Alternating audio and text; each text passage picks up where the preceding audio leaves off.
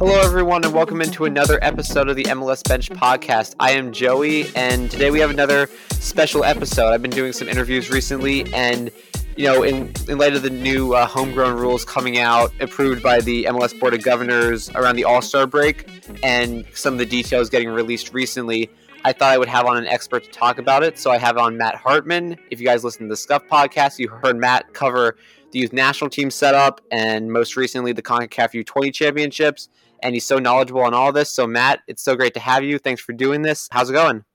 It's going great, man. Thanks for having me on. Pleasure to be here. Yeah, uh, no, no problem. And I guess just so people kind of get where you're coming from, do you mind just like detailing kind of what you cover, the age groups, and you know the leagues that you cover, so you know they have some point of reference?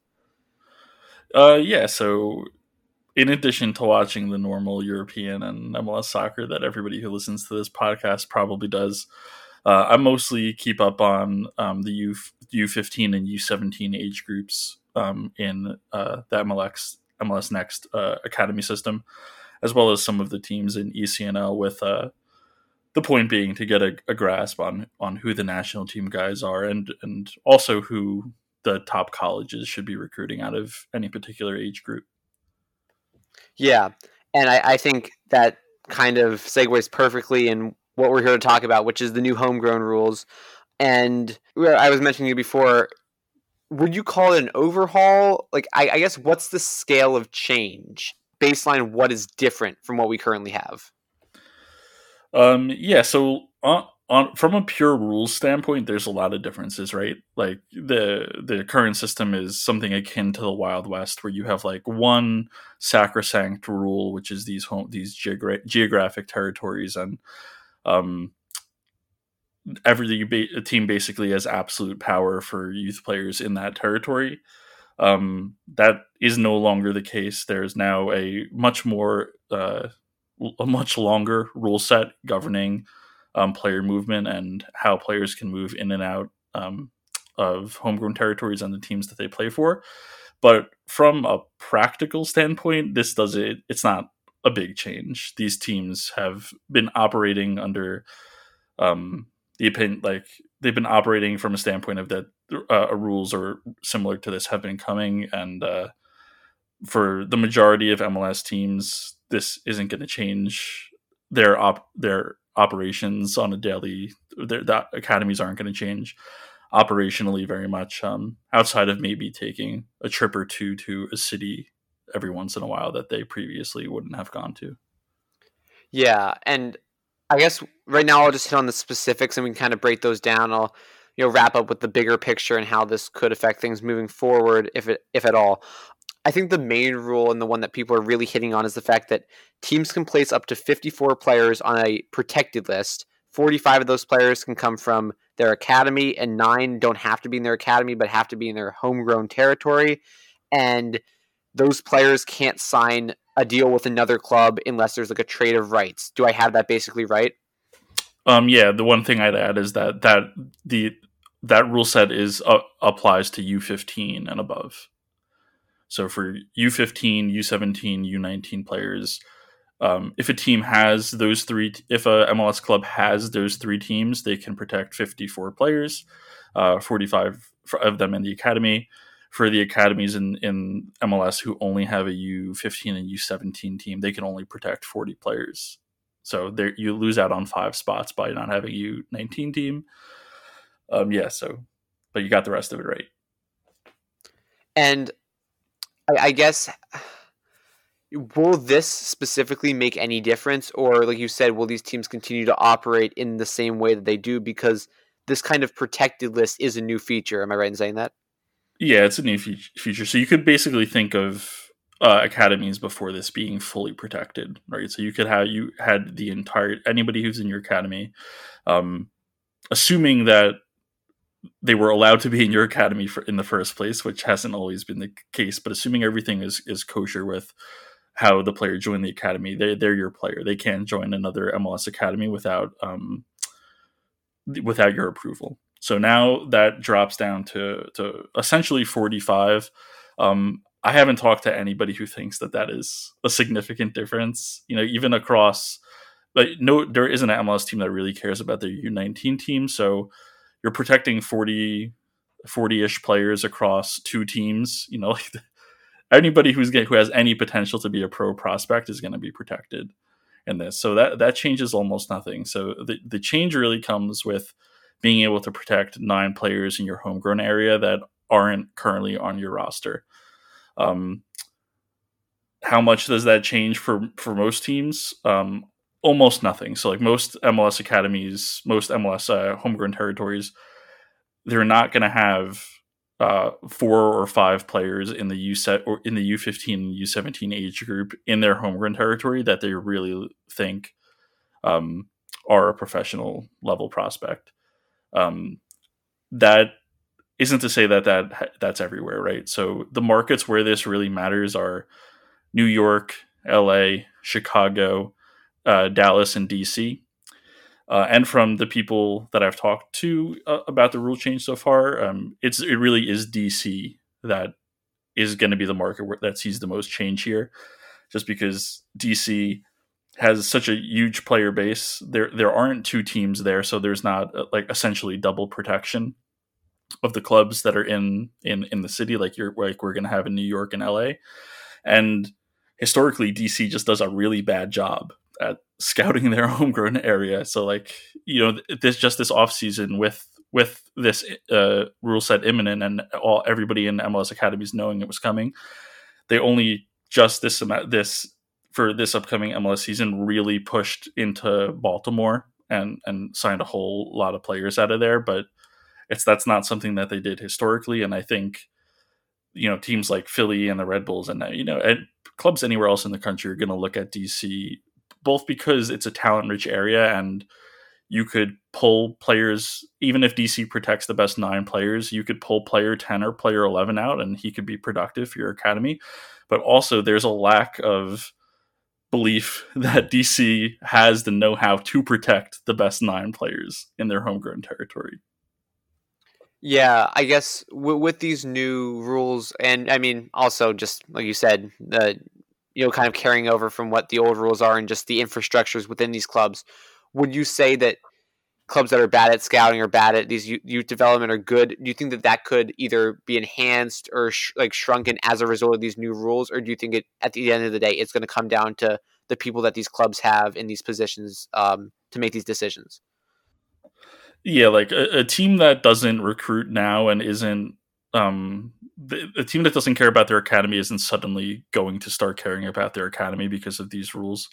Um, even even in DC and Chicago, there's nobody really getting excited at about you know like the tenth best or the, even the the seventh best U15 prospect that that Chicago or DC haven't picked up. I mean, there there are certainly some teams that could use the help and add them, but uh, the potential to to add value in terms of pro players is still relatively low here.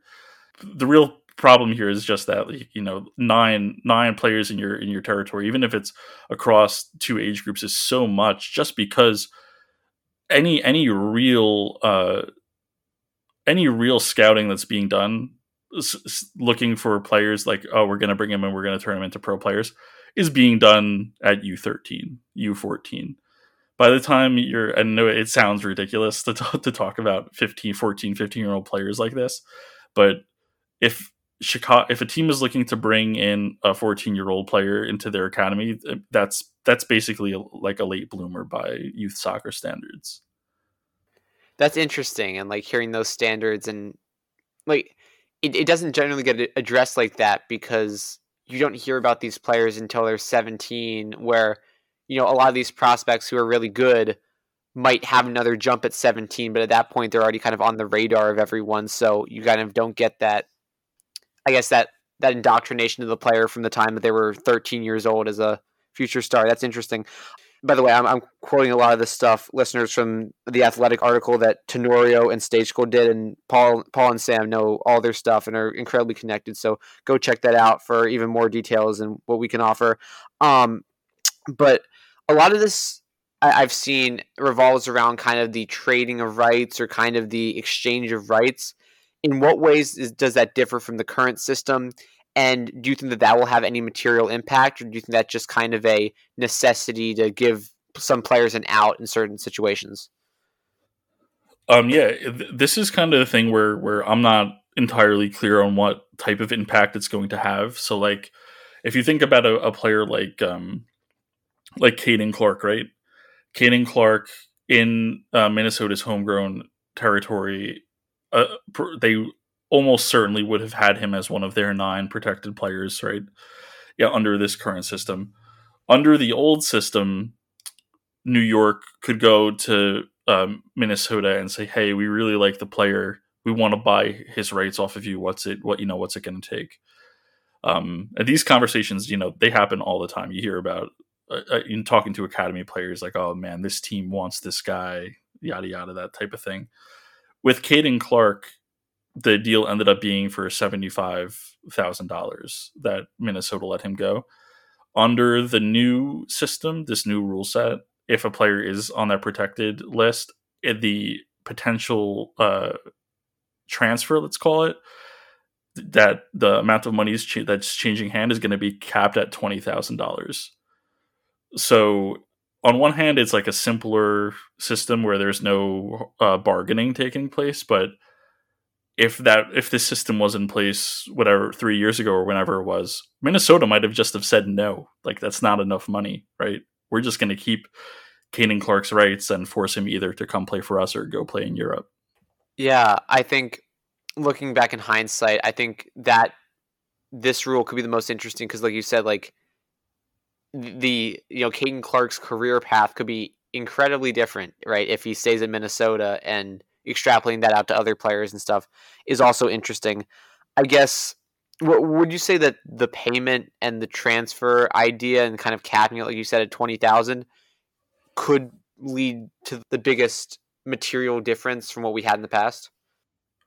Um, it, it could be, and it and it would largely be focused around um like midwestern or, or smaller market teams just paying choosing to pay a hundred thousand, two hundred thousand dollars to to buy out some guys to to get some talent into their academy. Um, I don't necessarily think that that's going to happen, just because you know, like, like I said, there. If teams wanted to find talent, there is plenty of talent to find, right? And and if you're willing to spend, you know, a hundred thousand dollars or or however much to to bring in talent, uh, you could have just paid a scout to to to go do that for you. There's plenty of areas in the country that aren't protected by homegrown territories, and there are also plenty of teams in MLS that are fully willing to to just let you have players from their homegrown territory um, previous to these rules. So I, I, I don't think that there's like a huge uh, change that's going to happen here because of that rule now. Okay, and I guess we can now move along to another aspect of this: is that players who live in a homegrown territory but aren't in an academy and aren't on a protected list can just move freely. Do I have that correct? Um, yeah. So if they're if if it's a player over you that's playing at U fifteen level or higher, um, they and they're not on a protected list, they can move freely as if they're not in a homegrown territory. Um, that's a a small change, I would say. Um, it's it's certainly a big change for for certain markets, but but on on the national scheme, those players were were kind of getting picked off under the previous system, anyways. Like the bigger difference here is that that is now not the case under U15. So, like, let's this year, last year, you have teams like Sporting Kansas City, Houston, take going into markets and pulling kids out at 11, 12, 13 for their academies. And under the new rule set, you can't do that anymore if a player is playing U14 or or lower level soccer, they can't move um, unless it's there's a family move that's taking place with that. And MLS is is kind of vague on like what distance is allowable for for a U13 player to, to travel, but there's not going to be players moving from El Paso to Sporting the Sporting Kansas City Academy at 12. Like that that is gone in this rule set. So is that a good or a bad thing? It kind of depends on how you your um, outlook on youth soccer to begin with. If you're the kind of person who looks at a a 12 year old moving to a residency academy without or or or a homestay program far away from their parents for to play a game it's kind of like well this is a good rule. We're not going to take kids away from their parents anymore on the promise of potentially being a, a, a, a professional soccer player. And hey who even knows if this new place is, was a better place for him than the academy that he was in previously but there's totally another side of that, and which is why players have been being recruited this young, especially over the last couple of years, which is said, which is to say that these these academies, like what they've learned, you know, 10, 15 years into MLS now, is we need these kids in, we need talented players in as soon as possible, and in in a way, this is kind of a blow to some of some of the teams that were heavily recruiting um, outside of their homegrown territory beforehand, in that they're not going to be able to bring in players that young anymore. Okay. And I think because you mentioned that and kind of that distinction between the older and younger age levels, we can start to expand out now. And, you know, all the rules that we mentioned about the 54 players and all that good stuff, like you said, applies, what was it, U15 and up, right? So yeah. when it, as it pertains now to like the younger players, like the U14s and below, do you think that those players are going to be negatively or positively affected as you know a result of these changes that are primarily focused on the older age groups?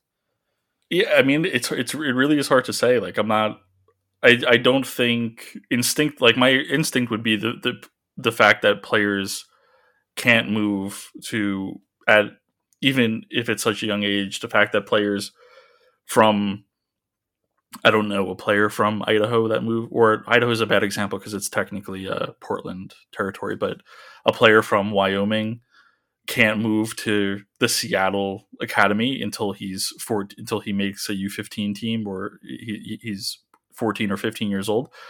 That could be like that's pretty debilitating to to a, a player's professional chances, right? Um, there's just there's just not an opportunity for some kids in some areas of the country um you, you know uh, my under the age of 15 um but like even i should have actually stuck with the idaho example because uh under kids under 15 outside of if i'm re- rereading the rules that i wrote down real quickly nothing changes for them. It's kids in mls uh territories who are looking to move to other mls um, academies. So that those are the U15, the I should say U14 players that are affected. So it will be that kid in Idaho who doesn't want to go to Portland uh, and wants to play for Austin or or Sporting Kansas City. That that is going to be affected here. Um, is it is it a bigger change than um, what's happening on, on the on the higher end? Like the clear emphasis here is on the older players, right? They're basically just closing out the younger side of the spectrum from the rules in order to to really flesh out a, a like a pseudo transfer market for U15 and U17 players. I don't. I, it's really hard to say how something like that, either of those things, are really going to affect player movement and, as a result, the the pathway. Yeah, I guess for you personally, because I know that you don't just watch the U15s and U17s, you go uh, lower than that in terms of the age groups that you watch and follow.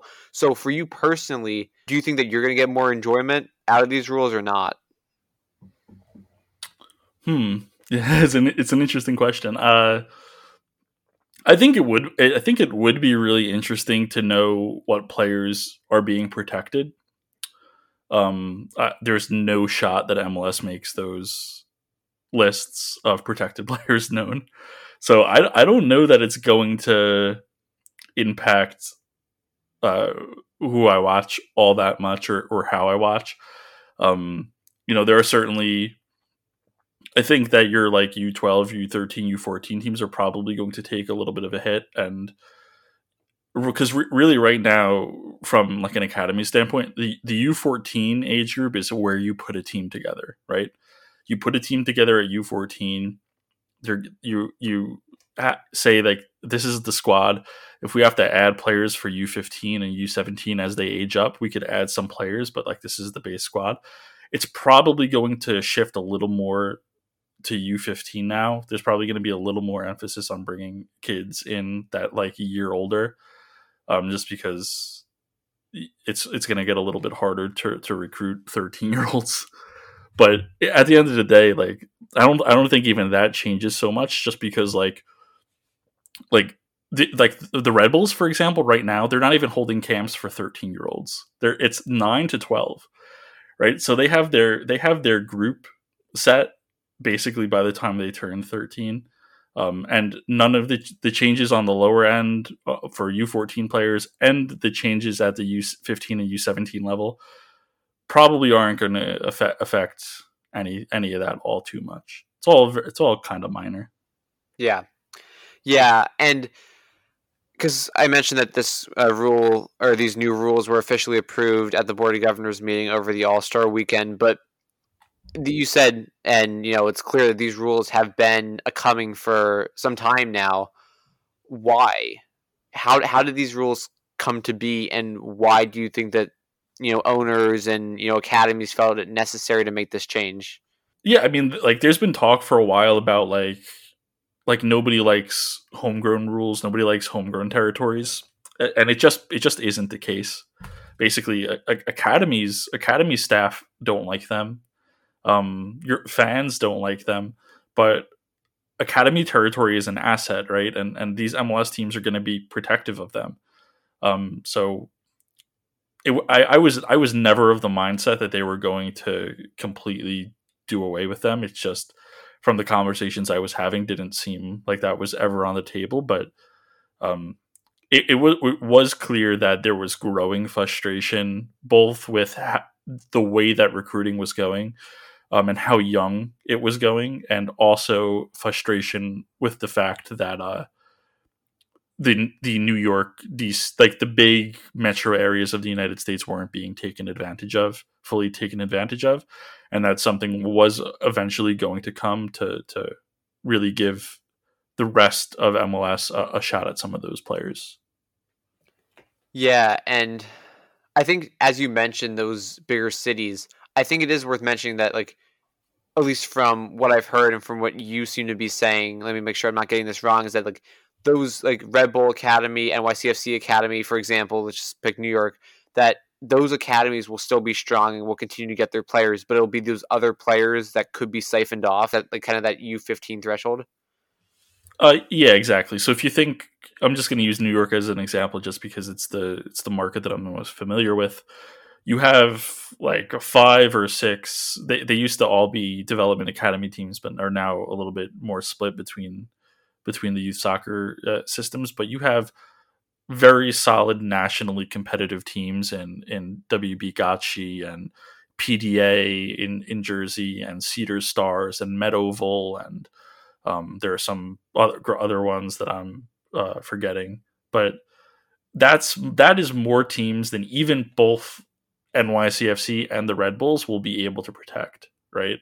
From from those from those team from those uh, non MLS uh, academy teams.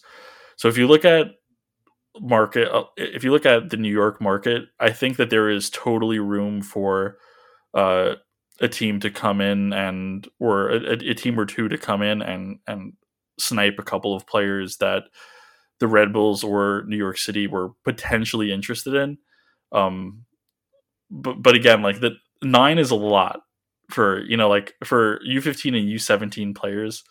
If if that number was if the number was five instead of nine or or four, and you had to choose two uh two U15 and two U17 players in your market, um, that would be interesting. I still don't think that would be a game changer in the majority of markets, but like anybody but the but the cities I'm mentioning have absolutely nothing to worry about. There are markets where they I, I'm fully expecting some teams to not fill that nine player list.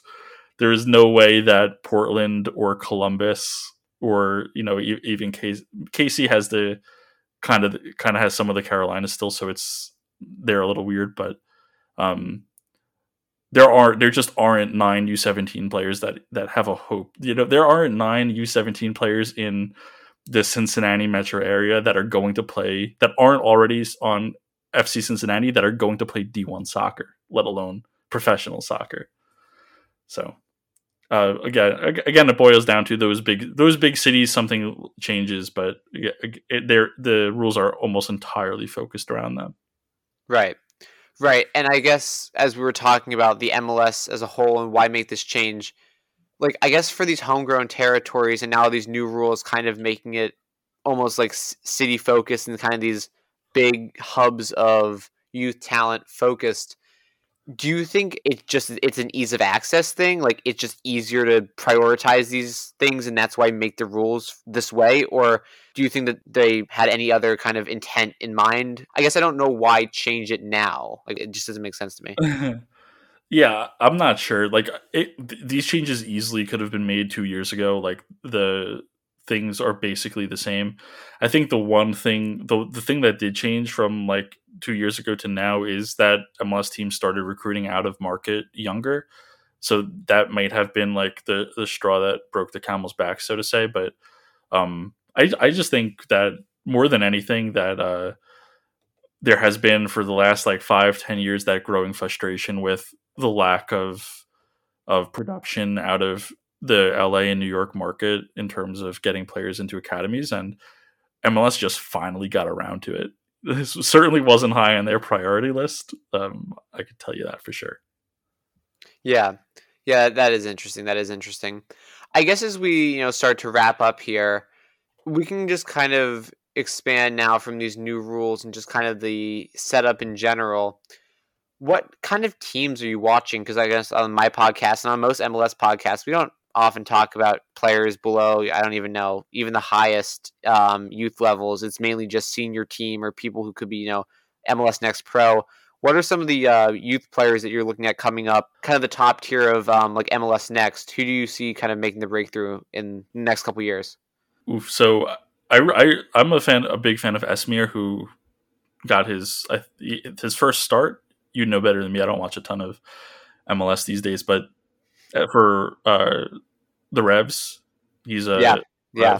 I can't I can't uh, pronounce his last name, but I heard about him. Yeah, yeah. He's uh, I went with his first name for a reason. He's a a good good little player. He's uh, one of those guys who like in a in a 05, 06 age group that isn't super. You know, they're like one of we've talked about a lot on Scuff, but they're an age group who has gotten hit particularly hard by COVID and kind of had the the the U seventeen years ripped out from under them. Um, so it's an age group that doesn't have a ton of pro ready guys um, that are going to break into MLS uh, like the O2s, O3s, even to an extent O4s did. And the fact that um, Esmir got to the level doesn't surprise me because he's one of those one of those pro level, pro ready types where uh, he's he's ready for the game athletically. Um, I think like Brooklyn Raines in in Houston for a guy who he's uh, he's technic his roster situation is very strange. Um, if you want to like get deep into MLS roster weirdness, the Brooklyn Raines situation is an interesting one. But basically, this the basic situation is he needs to log a certain amount of hours training in Houston before he's able to be um, before he's able to be rostered in MLS. He's allowed to play in Open Cup, which is I think he got a little bit of uh, some time there, but he's still kind of waiting on uh, meeting a training threshold to be able to play. And I, I, expect that once he meets that threshold, he'll be he'll start to break into that team. And he, he maybe not like a super high skill cap like Caden Clark, like he steps on the field and he, where people are immediately talking about him in uh, the national team or Olympic conversation, but uh, he's going to be a good little player. And I, I, also love the, the, the the pairing of the San Jose midfielders um, with Cruz Medina and uh, Nico Tsakiris.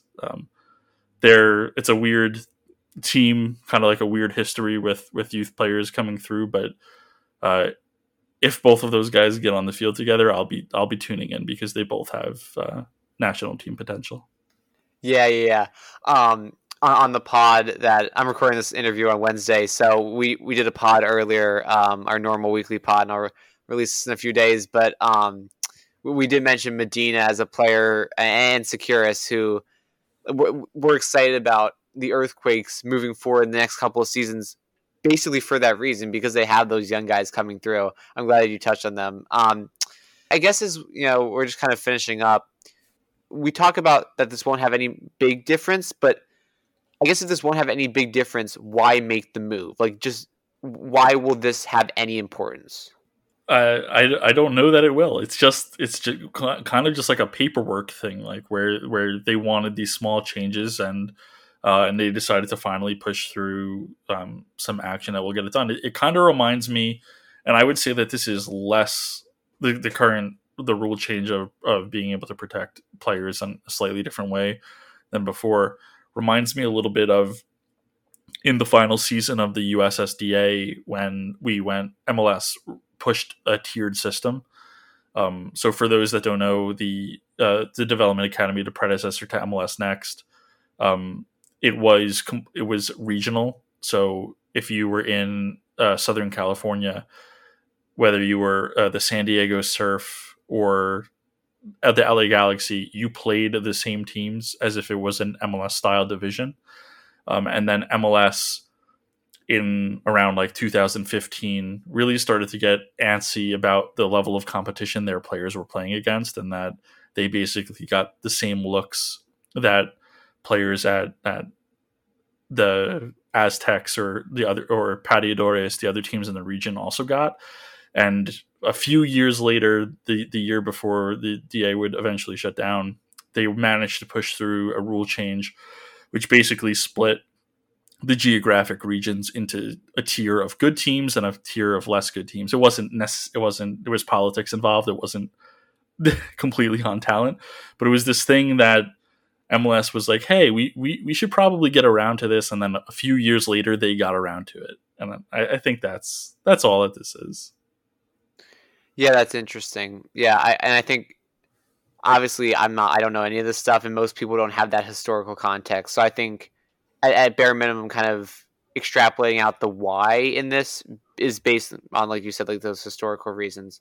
Yeah, that's really interesting, Matt. Thank you so much for coming on. I really appreciate it and kind of diving deep into all of this. Uh, as we you know sign off, you can uh, go ahead and tell people where they can find more of your content because I really think it is worth looking at.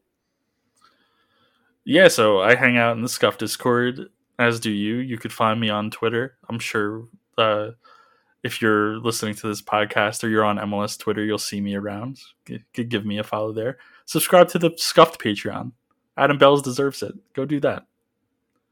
Yeah, I always uh, you know talk about that whenever I can because it is awesome and like this this conversation basically came because of really smart soccer people who just care about the game talking about this stuff. And that's pretty awesome. So yeah, subscribe to Scuffed, follow Matt on Twitter. Matt, thanks so much for coming on and continue doing the hard work that it's it's the dirty work. It doesn't often get shown in the light. It's a lot of looking at players that will not develop. But hey, it's the hidden gems, right? I, I, hey, I love all of it. To be honest with you, I love I love watching a player play for the the the. I, I don't want to keep picking on Sporting Kansas City, but while playing for the Los Angeles Galaxy U15s, and then I'm checking college rosters or, or, or the commit list a few years later, and it's like, oh, that guy's now playing for Central Central Utah Valley, whatever, whatever. Oh, that's fun. yeah. So you've definitely created an environment that like you can almost find your enjoyment in knowing the stuff that no one else knows. there are there are dozens of us. Dozens. Yeah, I dozens, but honestly, there's way, way less of you guys than people who do stuff like I do. So we re- we really appreciate everything. Thank you so much, Matt, uh, for coming on. And listeners, thank you so much. We'll be back with another weekly recap uh, probably next Wednesday or Thursday. So stay tuned to that. And until next time, enjoy life, enjoy the beautiful game, and we'll see you then.